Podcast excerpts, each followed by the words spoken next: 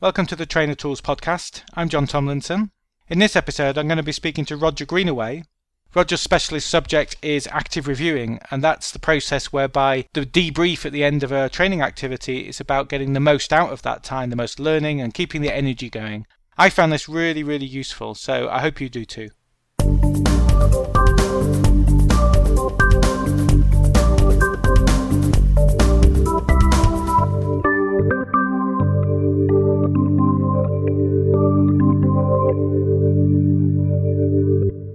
I'm here today with Roger Greenaway. Hi, Roger. How are you? Hi. Well, thank you, John. And what are you going to talk to us today about? Well, the subject is my usual topic, which is active reviewing, which is debriefing, processing, reflection. It's the kind of skill that trainers or facilitators need after uh, training exercise. Okay, can you just talk us through that a little bit more? Because I'm not in, I'm still not entirely sure what that is. Okay. Uh, active, you call it active reviewing, is that right? Yeah. I mean, in, in my work, the, the people that I train are mostly trainers who are already using activities of some kind in their work. So they would be um, tra- training exercises of, of, of, many different kinds, simulations and games and, and so on. And after these exercises, there's usually a set of questions that the trainer will follow in order to help people learn more from the activity. But if they just have a talk based review, you often have the dynamic that the activity itself was quite quite active, but you come to the review part and the talking, and often the energy goes down and the interest goes down, the participation goes down.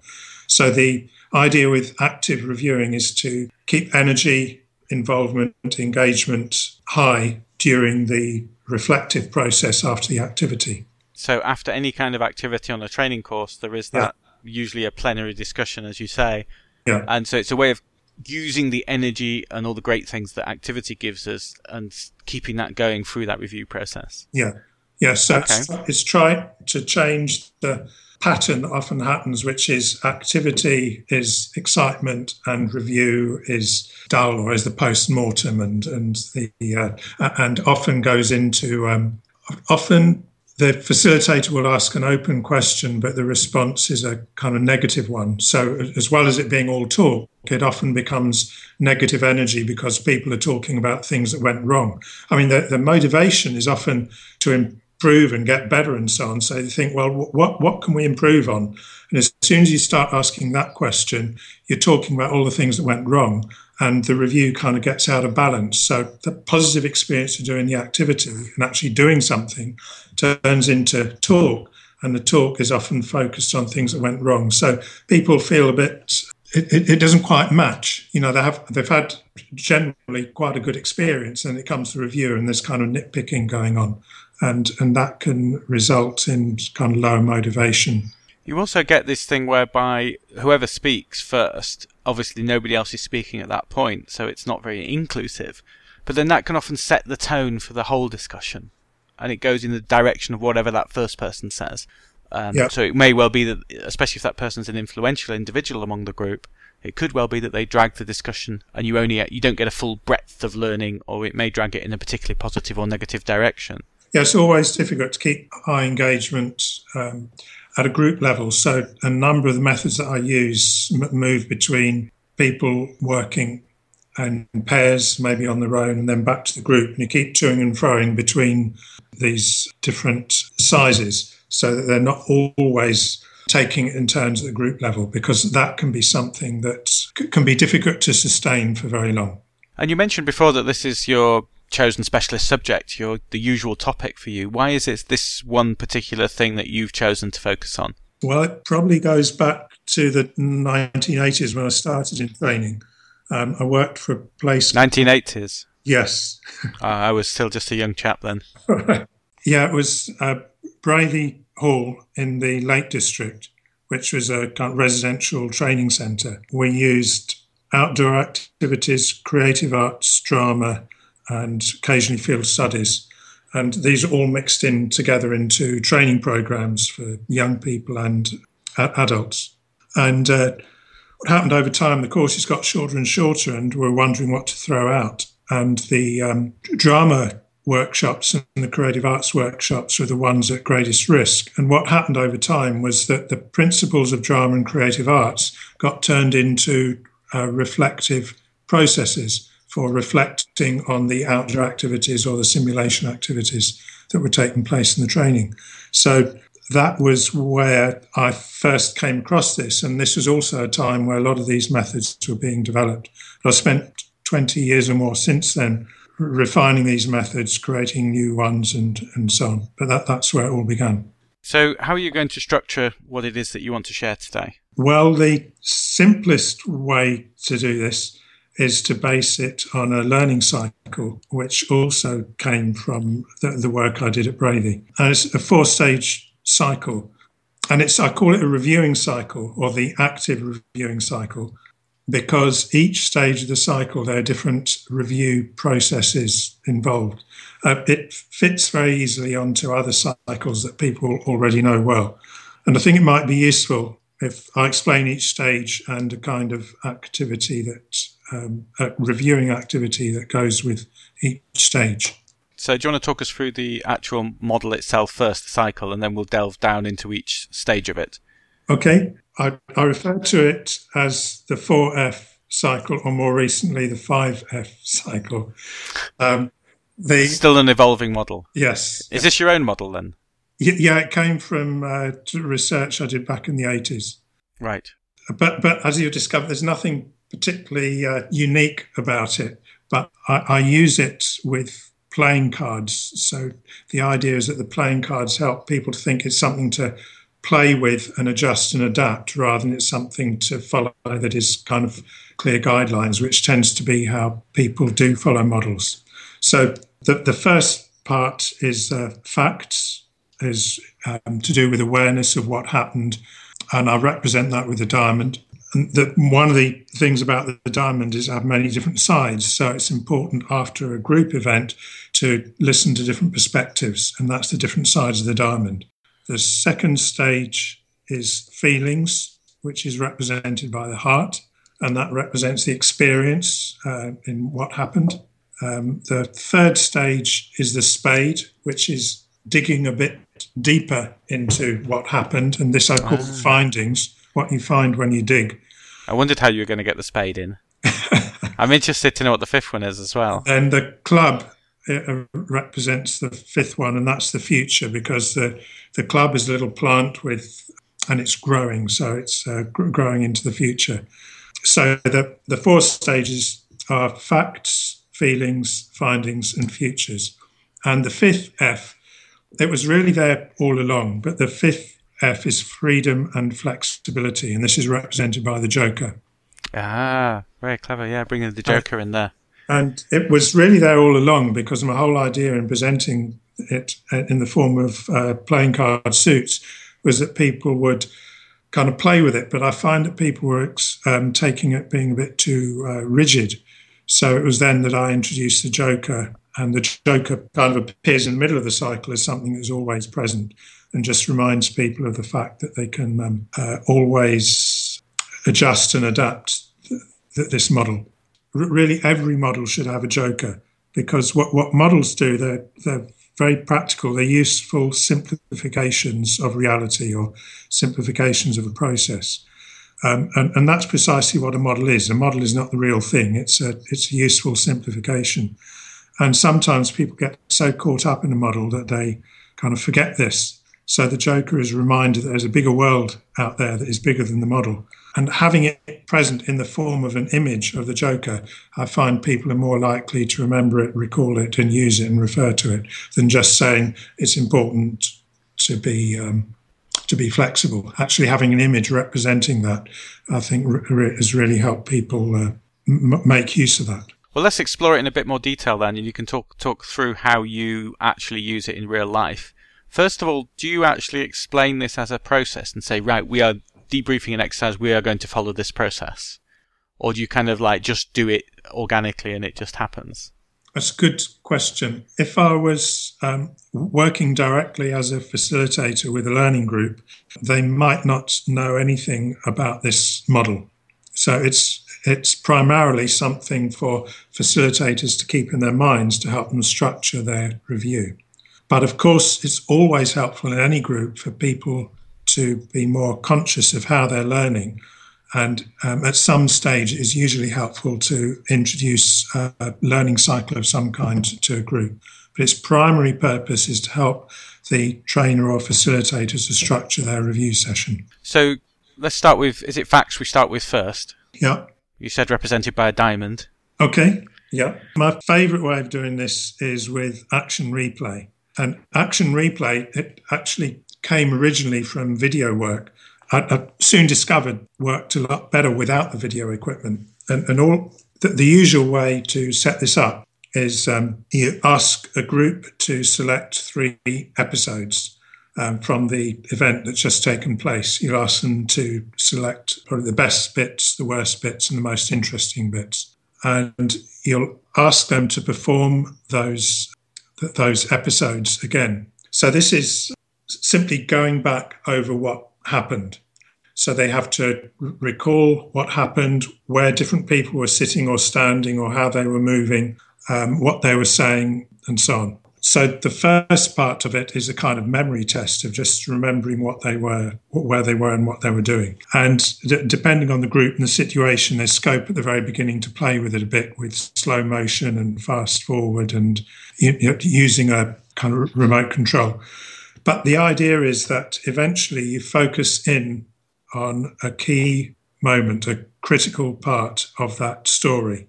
And this is where it gets a little bit surreal, but no group I've worked with has ever had any problem with the surreal nature of this. Uh, what you do is you hit the pause button so everyone freezes at this particular point, and you then, with a, a dummy microphone, you interview people who are taking part in the uh, reconstruction.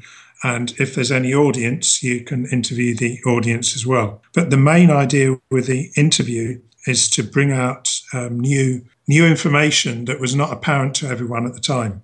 So this is where you actually depart from the uh, the diamonds zone in, in talking about what happened, and you can then ask questions from any part of the learning cycle. So you might ask people what they were feeling at the time, what they were thinking at the time, or what their intentions were at the time. And so, what starts out very clearly in the diamond zone, which is just reenacting what actually happened, when you use the pause button and you go in and interview people, you bring out more information at that particular point.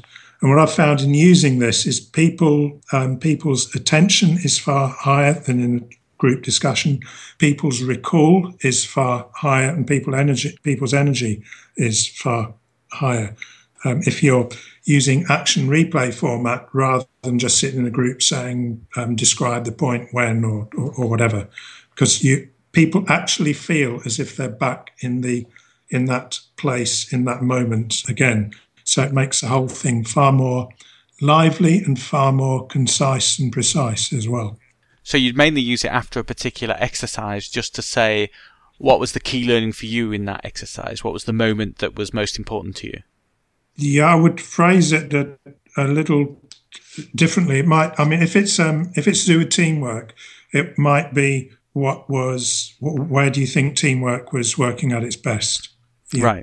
as a team? And the, the learning they might have already learned something from it but the idea i would see in the review process itself is that there would be extra learning because what you're doing through the interviews is you're bringing out new information about what different individuals were thinking and feeling at the same point in time. And if action replay is working well people will discover for the first time during the review just how upset someone was at a particular time or just how delighted someone was at a particular time. They might not have realized it during the event itself. So you actually bring out new information, and by bringing out the new information, you bring out new learning. So, how do you get the group to actually choose which episodes to focus on? Well, it is, is their choice. The I, I describe the simplest way as just what was one of the best moments, one of the worst moments, one of the most interesting moments. But you know, if, if, they've got two or three best moments, there's no reason why they why you can't accept those. And, and there might be times which you want to guide them towards particular kinds of episodes. Like you might decide as a trainer that it would be a good idea for the group to focus on the, all the best moments or to focus on all the worst moments. But overall, you'll be wanting to get the balance right. If, if there's disagreement, you just see all the moments that they're interested in showing. Right. Um, of course, you have to look at the time available and so on. But but I, I don't normally encounter that as a problem. So that's action replay. It sounds a little bit like role playing. Do you get, tend to get any resistance from people? Well, I find there's far less resistance in action replay because all people need is a memory of what happened and then to repeat what they've already done. So you're not asking them to be very imaginative or to think out the box. It's just something something quite straightforward is just to repeat what you've done in the past. And if people enjoy doing action replay, then um, that is a good lead in to doing uh, role play. And so, if I'm thinking of doing role play with a group, it's a good idea to use action replay at some stage, and then you can judge whether they're ready for doing role play, which I see as more challenging. Because in role play, you need to um, you need more imagination. You're doing things for the first time. You're being improvising and spontaneous, and and all of these things are far more difficult than just remembering what you did and doing it again. So it's much less threatening, much easier for people to get into. Yeah, and kind of warm warms them up for potential role play. Yeah, but but they're both drama based, and I wouldn't say that role play is any more valuable than replay because you can get so much value from replay itself. But they're, they're, they're the purpose is a bit different, but because that replay is learning more from what has already happened, and role play is more about rehearsing what you might do in the future but but they're both drama based. That's the connection. So if people have clearly got drama skills on display in the replay, then um, you can tap into those and use those in the role play. So, so the two do work together quite well. But the following up with role play is an optional extra. Do you have a drama background yourself? yes. Right. I, I used to be an English teacher, and so some of my drama background comes from that. But also at the training centre I worked at, quite a lot of colleagues uh, offered drama workshops and uh, seemed to be spending a lot of time in uh, picking up their uh, ideas in drama workshops. But it wasn't a formal drama training. That's interesting. I think um, there is quite a lot of crossover between training and performance because oftentimes yeah. it is like being on a stage. So it, it's interesting. Quite a few people in the business are interested in things like drama or performance in some sort. Yes, yes. So that's the facts stage, and what you're trying to yeah. achieve in that is to get people to look at what happened in a quite a factual sense. Is there any particular reason you chose the diamond to represent that? Well, the, the diamond is the, the diamond is hard, and people think of the facts as hard, and also the diamond has a sparkle, so it's what people first tend to see. So often, what happens is people have the perception, their own individual perception of what happened during an exercise. But after doing a replay, that perception changes because they notice other people and they listen to other people. And their story about the event subtly changes or sometimes dramatically changes uh, as a result of watching or taking part in the replay. So that's why I mentioned earlier the different sides of the diamonds. As people notice different people's angles on what happened, um, they get a, a richer and different view of, of, of, the process they've been through. Right, so there's quite a lot in that. Um, what may feel like a fairly arbitrary choice of a playing card. It's actually quite a lot in that, isn't there? Yeah, yeah, there, there can be. And um, I wonder if that's why they chose the original suits rather than just them being simplistic shapes, if there was actually more behind it. Yeah, there, there seems to be a good fit with all, all the symbols. I'm going to check on Wikipedia afterwards to find out the source of of uh, playing card suits. But um, that that's the that's us talking about the the facts stage. That was your first F. The second stage was the F uh, feelings, the heart. Yeah. And you've already yeah. sort of indicated that some of the action replay comes over into that because you start asking how different people felt. Do you want to talk us through this stage? Okay, with the feelings, I mean, you can take action replay all the way through the four stages. But I regard action replays belonging in the in the diamonds in the facts because the starting point is clearly reenacting what happened. Now, if we're moving into the second stage of the hearts, this is about the experience. And you're taking a lot of trouble, usually as a trainer, to choose or design activities that will create the kind of experiences that you want your participants to have. And in other learning models, this is often skipped. Often learning models tend to go quite quickly into intellectualizing or ab- abstracting learning and it becomes a very conceptual thing. And I think it's quite important, not in every kind of learning, but in most kinds of learning, it's important to refer back to what the what was actually experienced, what was actually felt. So that's where this model is different from some others. Now, one of my favorite ways of getting into feelings, which can be difficult for some, is to ask them to make a graph. A graph? A graph, yeah. Showing their ups and downs during right. the event. Okay. I mean, yeah. the, the basic form of the graph refers to emotions, but depending on your training topic, it can refer to all kinds of other things as well. And th- this also introduces another principle in the training is, is that a lot of diagrams are used in training. And whenever there's a diagram, I'm always tempted to blow up the diagram and make it as big as possible, usually recreate it on the floor. Because once you've got a really big, giant diagram, people can walk around inside the diagram and understand it better by walking around inside it. So the storyline is, is an example of this, where people, um, although they can do it in miniature on a bit of paper, I prefer they get a rope and construct the graph on the on the floor and then walk along the rope as they tell the story. Um, this, I guess, keeps it in the dra- kind of drama-based field in a way because you're asking people to um, to walk and uh, perform. But I find that when people are telling a story as they walk along the rope, it tempts them much more to use um, emotions in the way in which they tell the story, and make therefore makes it a much richer story and a much more interesting story. Oh right. So just the act of, I suppose there's movement in there, isn't there? And there's, I suppose they're more physically engaged with the whole thing. Yeah. Yeah. That actually allows them to be more emotional. Yeah. In the story they're telling. That's really interesting. Yeah. But uh, what often happens in a, in a group setting is is you is you can kind of spring questions on people and they don't have a lot of thinking or preparation time. So one of the general principles of these different um, tools is to try and give people thinking and reflection time before they speak to the group. So in the case of the storyline and laying out the rope or, or drawing it, if you do the small version, but um, in laying out the rope, they are thinking through their whole story. And they're not talking as they lay out the rope, they're thinking to themselves as they lay out the rope. So that's their quiet thinking, reflecting time. And then the benefit to the audience, it might be one other person or the whole group. The benefit to the audience is before the person starts talking, they can see the big picture. They can see what's coming up. They can see the shape of the story that's to come. So that is always quite helpful for the listener to be able to um, to see that. Something else that I usually throw in with storyline is to give the listener or the listening group a special role. So rather than just sitting back and listening to the story, I ask them to pause the person whenever they reach the high point or the low point in the story and to ask a question at that point. And this introduces the spade part, which is stage three in, into the storyline. The the um, digging in, digging into the detail. Yeah.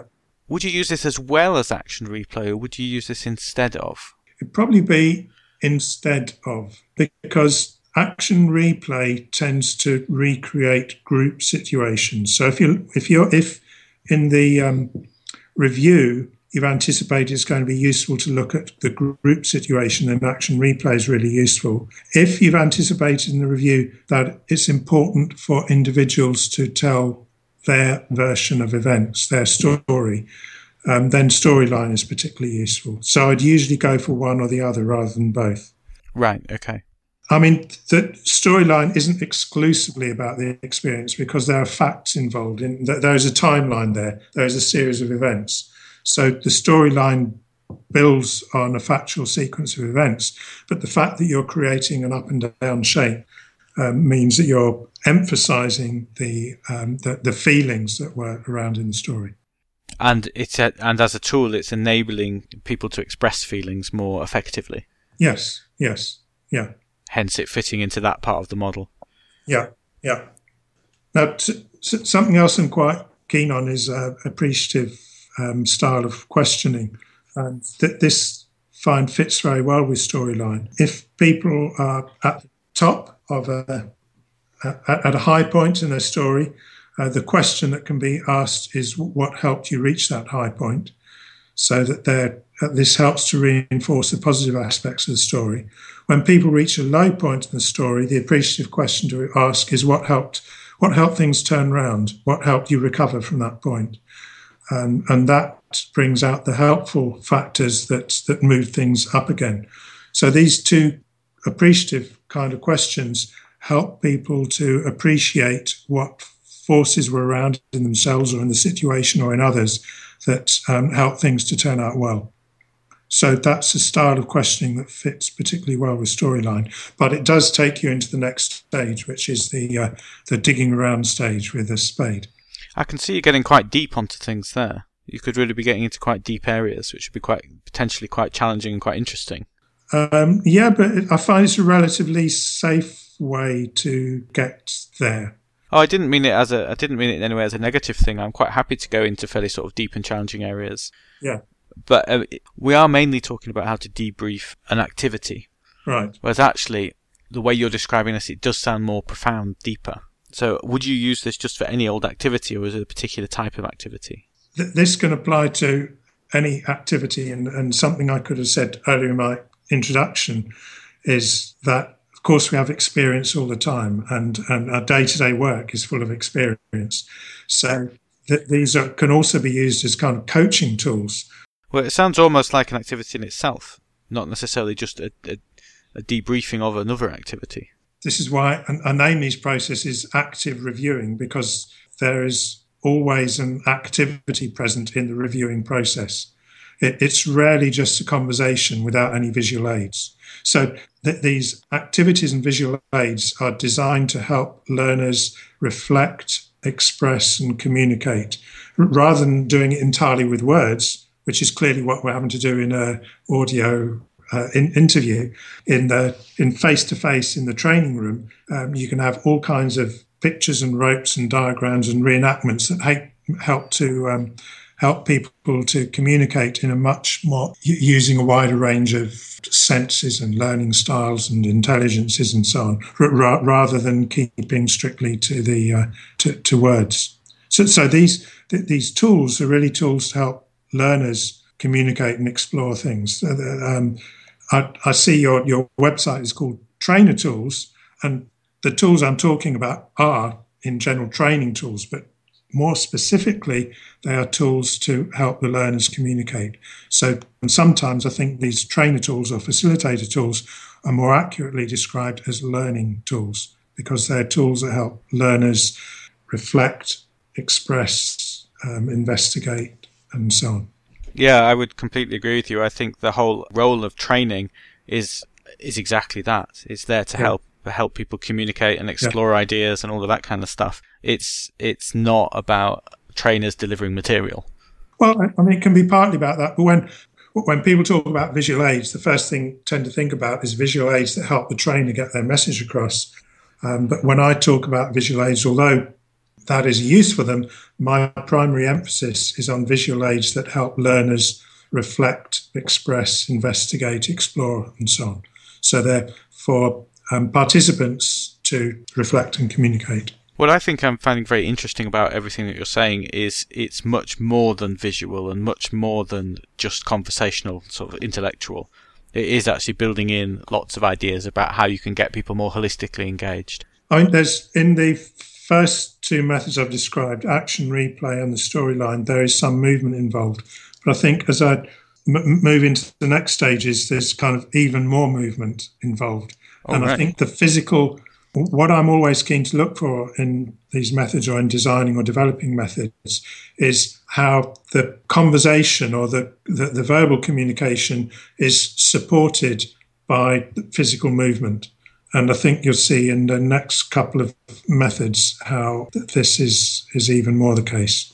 All right, well let's get on with that then. Let's go to um, what's next is the spade, isn't it? Which yeah. I've forgotten what the F stands for, but it was about digging deeper. Yeah, the F is what, what you find when you dig deeper. So it's uh, findings. Ah, okay. And usually the, the digging deeper is with the question um, why or how, which is to look at the, at the, reasons why things happened as they did. But in, in truth, this whole area of spade is, is really the thinking area that, that, people associate with thinking and learning, whereas we've just left the uh, hearts area, which is more about feelings and emotions. Um, so sometimes people approach things the other way around, in which case you can play the joker or the freedom card and you sometimes find it useful to go into the thinking first and then the feeling. But um, usually, I find it useful to find out what the experience is first and the feeling side before um, exploring in greater depth with, with the thinking. And I think I just demonstrated that with the questions you can ask on the storyline. And you mentioned there about the Joker, about playing the Joker. Yeah. Which I was going to ask you at the end, but seeing as you've mentioned it, so that yeah. would be for allowing someone to kind of break the process to yes. kind of step outside the model. Yes. Right. Um, in, in all things like this, you, you need to find the, the, balance between having a structure to follow and playing the joker, which is essentially improvising. And, and I think if you keep to a set structure all the time, in the end, that structure becomes a weakness because people are wanting to break out of it all the time. Uh, if you if you improvise all the time, then that eventually becomes a weakness because there's no structure. So it's about finding the balance between the between the two. So I'm not anti-structure or pro-improvising. I'm finding the right balance between the two. I like that, and I, I very much like the analogy of the Joker. Yeah, I think yeah. that works well, and it fits with your playing card thing anyway. But even so, it's wide has a wider application. Yeah. So, what would be a method for doing the uh, spade findings bit? Okay. Well, the, the one that I've chosen for this is a, a spectrum of opinion uh, which is finding out the range of opinions on an issue in, in the group. It might be about directly related to team performance. You know, we uh, what, what did you think of your performance on that, that exercise? And some people in the think in the group will think that it was excellent and brilliant, and others in the group might be quite critical of it. So you create a physical spectrum and ask people to choose a point to stand on this spectrum. And so instead of uh, having just two positions, which was it was good or it was bad, you have all kinds of shades of opinion in between. And um, seeing these shades of opinion, um, I think, is more uh, is, is, is very helpful. Now, when I first came across this method, it was a straight line spectrum, and when people stood in line, they could see the neighbour, but they couldn't see much else. So what I've done with this, I've curved it curved the spectrum around into a horseshoe shape, which gives the method its name. Because then people can not only on stage, in the sense they've chosen their position where to stand, but they're also in the audience. They can also see where everyone else is standing. So it can quickly lead to um, group discussion because within a few seconds you can see precisely what, what other people's um, position is. But I'd often introduce an in between stage, which is talking to your friendly neighbour, which is often whenever there's a difference of view in a group, you can, if you're not careful, you're straight into confrontation, which can um, reduce participation or have other problems. So the first stage can be talk to a friendly neighbour, which means that if you choose to talk to somebody who's standing close to you, you're likely to agree with each other. And this is done in pairs or in threes this part helps people to think through and clarify what they might say in the whole group. So it's a kind of preparation time. And I find that stage is quite useful because people are engaged because initially they make their silent statement by choosing their position on the spectrum. And then they're engaged by having a conversation in twos and threes. But of course, once you step into the whole group process, the level of engagement tends to go down. The level of engagement is higher in a horseshoe process than it is just sitting in a group and talking, um, because everyone shows by where they're standing what their position is on the issue. Right. And then you would just facilitate a discussion around that. So looking at you've done the friendly neighbour bit, but then from that point onwards, you then going to start having conversations of, of the more extreme ends, I guess. Yeah, yeah. And, and the, the benefit you get from being in a horseshoe, you, you can ensure that every section of the horseshoe uh, speaks up, is involved in the discussion. Uh, whereas what might happen in an ordinary group discussion is you just hear from the two ends and you don't hear from the middle ground. And often the middle ground is common sense or the balanced view, or, or it might even be where the leader is, the, the leader who can appreciate um, the, the two extremes. So it does help with participation. Now, as a facilitator, you can choose to facilitate the whole discussion, or you can use the facilitation abilities of those in the group, and you can um, um, prompt people within the group to ask questions to other positions. Have you used this in a kind of team building environment? Yes. It feels like it could be interesting in terms of exploring different points of view. Yeah, and I also use it uh, for feedback for myself. Um, one of the key issues in training I find is is pace. Uh, do people want me to speed up or slow down? So I'll often use the horseshoe. The, the middle part is just right. Um, one side is speed up, one side is slow down. And people choose their position. We then have a discussion about the training process itself. And I find it a very good way of getting um, feedback on the training process. And I can then adjust things afterwards. But um, it's not a matter of precision of finding precisely the right pace to go at because as soon as you've asked about pace all kinds of related issues come up and i find it a really good way of getting a mid-program evaluation yeah i like that idea of the pace thing that's good. I've, I've, sometimes used a, a flip chart graph by, graph by the door and said to people yes. at uh, at break time just put a mark on here where you think we are Right. Which is a sort of a, again a fairly sort of non-threatening, easy way that people can indicate how they feel the the pace of the the day is going. Yeah. Yeah. But I like yeah. anything that makes it more physical. So that's so that was findings. That was the spade. That's digging down and really kind of exploring it. And then the last one you said was future, which is represented by the club. Yes. Yes. And for, to illustrate this one, I've chosen a method called turntable. And turntable is uh, quite closely related to the horseshoe. Uh, it uses similar principles that where you stand represents a point of view. Um, but turntable is is more of a, a sitting down exercise. And uh, imagine you're sat in uh, a triangle. Yeah. Sat in a triangle. Yeah, it's a kind of circular triangle, right? Uh, hang, so, but, hang, hang on, hang on. There's a circular triangle.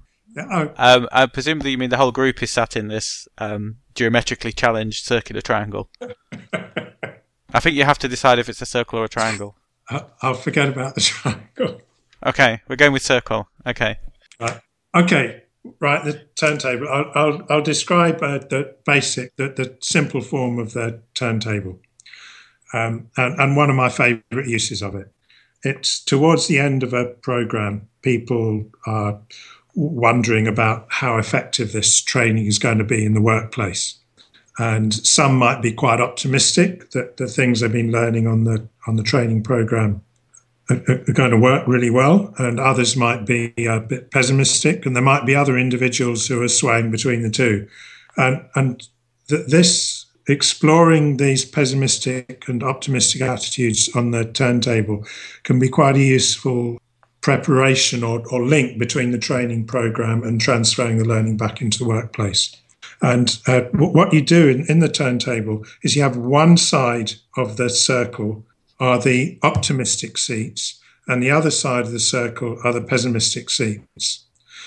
And when people are sat in these seats, they try hard to represent the views and say the kinds of things that they would say in those seats. So you might have somebody who's naturally optimistic about the whole thing, but as they move around, when they end up in the pessimistic seats, they try to be pessimistic, even though that might not be how they're feeling they try to be pessimistic, not by making stuff up, by referring to real events and so on, but putting on a kind of pessimistic hat.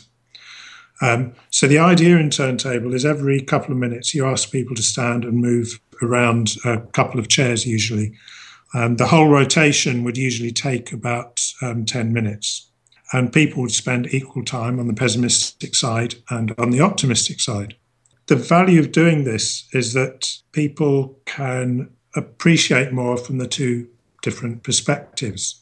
And um, this hopefully ends, they end up in an ideal world, they end up in a kind of uh, realistic position where um, they picked up the spirit of optimism, but they also are a little cautious that the pessimists have done it, have, or when people have been in the pessimistic seats, they've usefully come up, highlighted barriers or problems that might exist, so people are better prepared for for these barriers when they return to work. So when they're in these, when they're in this circle, yes, they are. Are you asking them a question, a specific question that they answer with the relevant hat on? Well, there's just one basic question: is is um, is this training going to work?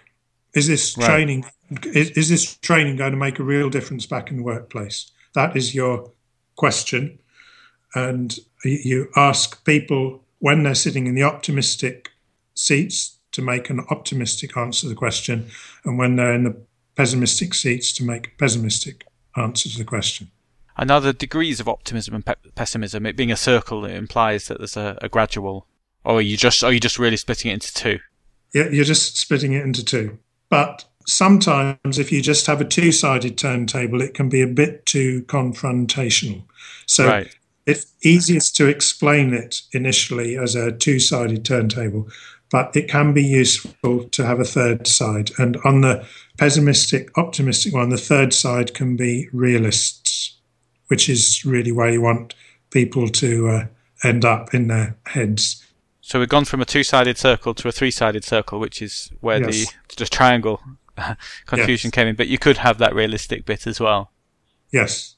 Yes. Um, so each person just sits uh, will sit in either two or three places, depending on whether or not you include the realistic bit. Is that correct? Yes, correct. And then, uh, sorry, go on.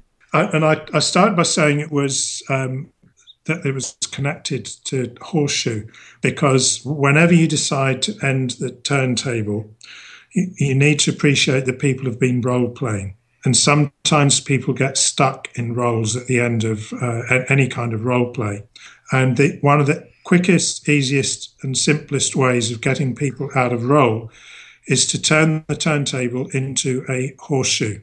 So you can say, well, during this debate, some of you are very convincing on the on the pessimistic side, but I'm not sure if you're speaking from the heart or just being really good actors. And likewise for optimists. So it'd be interesting to finish this by choosing the position where you really feel that you are. So if you feel extremely optimistic, you stand in this position. If you feel extremely pessimistic, you stand in this position and you choose any point in between. So using, um, and then people will be standing in positions just outside of the seats, just outside of the chairs. And then people just simply go into position then and look around and that can be the finish of it. It could be a continuation discussion, but usually I just ask people to look around, register where people are, and that's um, the position where people feel their true position is on that spectrum. So, whatever the topic of the turntable, it's always useful with a kind of reality check, which is what really is your view on this topic, and you can see where um, people stand on the issue.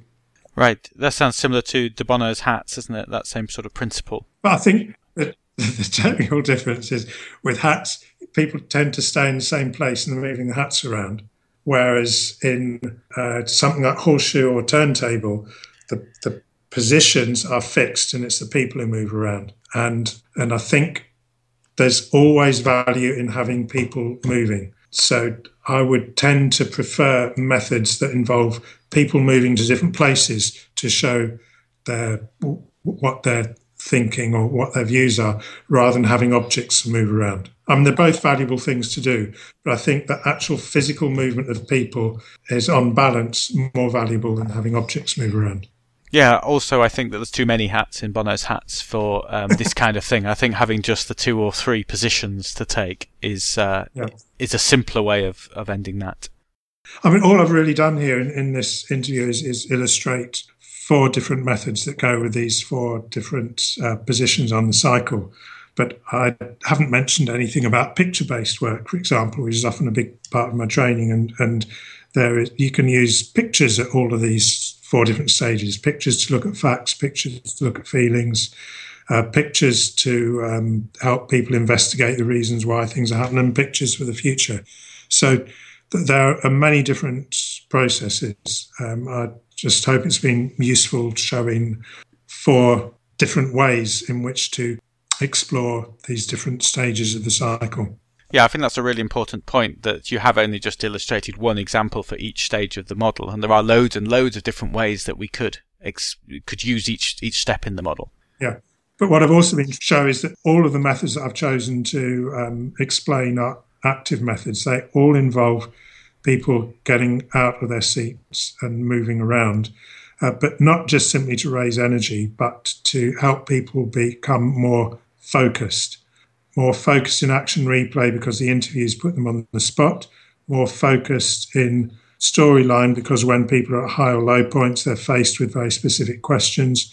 More focused on with horseshoe because people aren't just saying yes or no, they're showing their shades of opinion. Um, the more focused bit doesn't really come into the turntable, but I think you can see how turntable helps to free people up from always seeing things from the same perspective. It forces people to try and understand what it is like to be in the shoes of other people. So there's a kind of empathy and an attempt to make people a little more empathetic and understanding of other points of view in turntable, even if they don't actually change their view during the process. I think that's something that runs through the whole model is not only is it kind of trying to make learning deeper and be more engaging, is that it is a real opportunity again to be a lot more physical and to expose people to lots of different points of view, which I've always believed is one of the great things about training is the social aspect and understanding and bouncing off other people. One of the themes I have in my workshops is moving bodies, moving minds. I think the four methods that I've described would would fit very well in a in a workshop of that of that name, um, because uh, particularly in the turntable, the last one, as, as people move around in different positions, they actually see the world from a different place, and by seeing the world from a different place, it helps them to appreciate other points of view. So the movement in the reflecting it, it's part of the review and reflection process movement really helps people to see the world differently and to think differently. And if training is about change and getting people to change how they see, then that some learning happens in the training activities, but there's a whole lot more learning can happen within the review process itself. I think when tools involve movement, um, physical movement, they're more likely to assist mental movement, which is change and learning and performance, all the things that we're trying to uh, interfere with as trainers. So to summarize the whole model, it is a way of a way of reviewing activities in a much more yes. engaging and holistic way. And we go yes. through these four F's of first of all facts, where we're trying to expose us what actually happened, but look at it from as many different points of view as possible.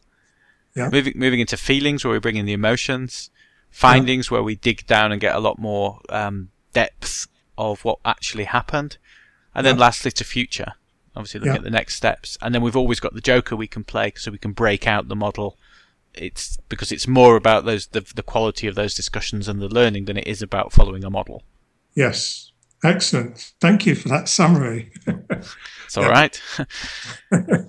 so if people want to know more about that or more about you, how would they get in contact with you, Roger? Uh, the easiest way is through my website, which is reviewing.co.uk.